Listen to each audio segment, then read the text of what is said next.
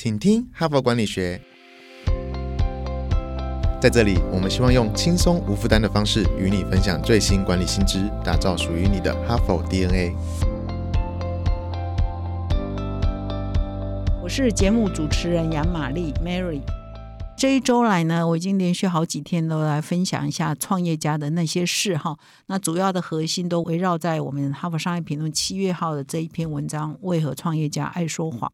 这一篇文章里头提到了一个蛮有趣的故事哈。我今天就分享一下这个故事哈，就是说在谈说其实很多成功的创投或者是大老板，他们的投资也不一定每一个都是会成功的哈。他这一篇文章主要就分享了日本软银大家都很熟悉的这个创办人叫孙正义这个名字我们大家都很熟，因为他常常跟鸿海的郭台铭就是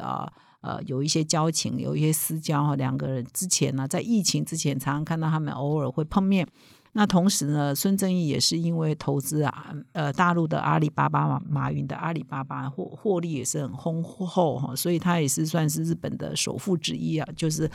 比较有名的企业家。那么他在全球呢也设了一个相当有名的一个基金的创投基金，叫愿景基金。各位如果看新闻呢就会常看得到。那愿景基金呢，它的资本规模将近1000亿美元，非常非常大，所以在全世界呢就一直在想说哪一家公司是有潜力的，他就去投资哈。那我们台湾人比较熟悉的像 Uber 哈，他就有投资，或者是Lift， 这在美国相当有名，有一个也是共享计程车叫 Lift， 这也是软银有投资的哈。那么根据去年哈软银的财报，它整整赚了将近5万亿日元哈。是全球第3会赚钱的公司，所以相当厉害。但是这不代表说孙正义的所有投资都是成功的哈。那最近比较有名的一个案子，就是他投资了一个新创公司叫 WeWork， 也就是共享办公室哈。那么 WeWork 是这个共享办公室的理念是由美国一个叫 Adan Niuman 亚当纽曼所创办哈，他跟其他人共同创办。那么孙正义在2018年呢就相中了这一家公司，那就投资他。他认为说共享办公室会是下一个阿里巴巴，非常的看好。那么的确 WeWork 这个概念，共享办公室的概念在台湾也是有，在全世界很多国家也都是有的。它的概念基本上就是说，不管是新创公司或比较小的公司或比较概念的公司，它可能没有余力去租一个很大的办公室他可能只需要一张桌子或者是2张桌子，他就可以新创他的公司或者是他公司规模还很小的时候，他可能只需要一个小房间5平8平这样就够了。但是他不用说到真正到办公大楼去租一个空间自己要装潢等等都不要，你就去租一个共享办公室的空间，现成的网路线什么都通通都有，会议室甚至很重要的是他提供你一个门牌地址就是说如果你要书信往来跟外面沟通的话，你也有一个门牌地址是可以收件的，甚至它里面有很多会议室你可以邀请你的合作伙伴来跟你一起开会。所以这个概念呢是还蛮全球很吃香，所以大家都很看好。那在台湾现在光在台北市也有不少的共享空间，所以这概念是很棒的哈。那么所以呢这个时候投资他就是孙正义投资他的时候也认为说我们之后就要申请上市他也大家也都非常看好，一度也都是非常看好哈。后来呢，孙正义就投资了 WeWork， 他去筹备 IPO 就是上市，然后投资了他2800亿左右台币，大概就是100亿美元就投资了他。但是呢有一点事情是，当然我个人无从求证但是从一些报道是看，或者是哈佛商业评论这一篇文章看到，就是说这个孙正义看到纽曼的时候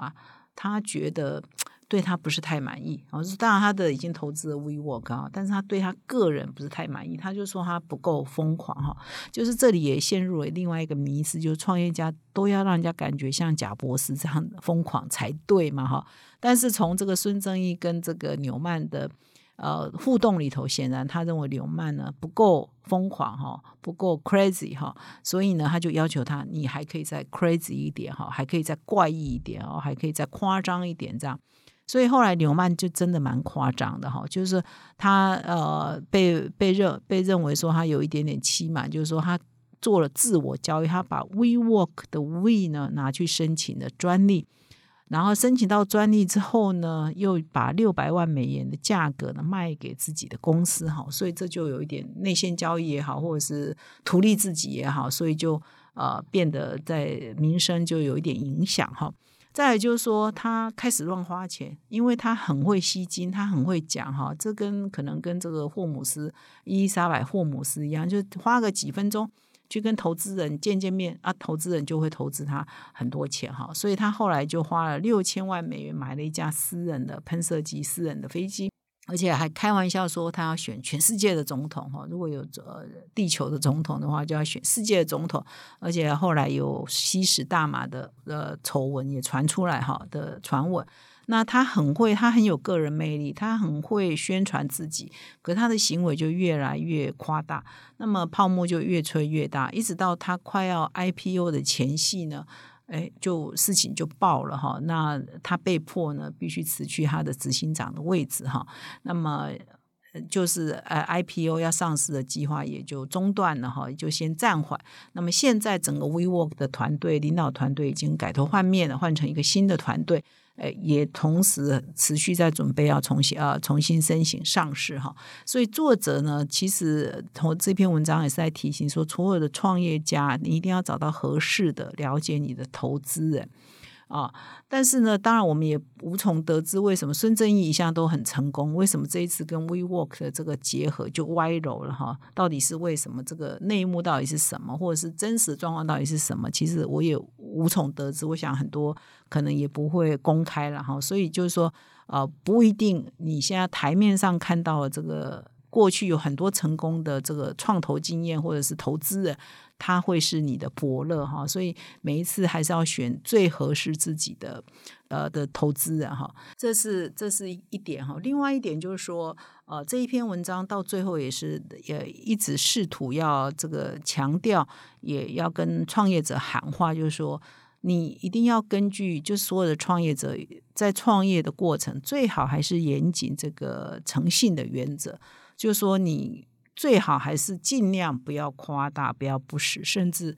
不要到诈骗的程度哈。那么在介绍自己的公司愿景的时候，最好要引用事实跟数据为自己来背书哈。那么文章就建议有一个三明治的简报法哈，结论三明治的简报法，我觉得这个可以给各位听众做参考。那所谓的结论三明治呢，或三明治简报法是怎么说呢？就是说一开始创业者可以说，当他有机会去做他的简报的时候哈，就是他一开始可以说，我们明年的营收预计会有多少万台币哈。那我们在这里向你说明哈，我们为什么预估会有这么多的营业额的数据跟假设是什么，而这些数据跟假设是可信任的哈，不是吹嘘的，不是乱兜的哈。那么在结束简报的时候，创业者也可以再补上这一句，就是说，所以呢，根据这些数据跟假设，我们相信营收多少万台币呢？就是一开头讲那个金额是合理的估计哈。所以这结论三明治的简报法呢，是这4位作者提出来呢，可以让创业者根据有支持的论点跟假设，可以不说谎，很诚实的来分享他们整个的愿景哈。那么第二个让创业者可以不说谎的方式，当然就是说你要选对你的投资人哦，就谁来投资你，而这个投资人是不是可以变成你的良师益友，而且不会让你去做一些奇奇怪怪的事情，这件事情也是很重要的哈。你一定要找到一个情投意合的投资人当你的第一顺位哈，而不是说让你的投资人，如果他跟你的脾胃也不合，或者是说他的风格其实跟你也合不来的，可能就会误导你去做一些不是那么正确的事情。那么即使是很成功的这个企业家如孙正义，他可能都会有滑铁卢的时候嘛，所以我们所有的创业家呢，也都必须要很小心的慎选你的合作伙伴跟投资人哈。以上就是7月号哈佛商业评论创业家为何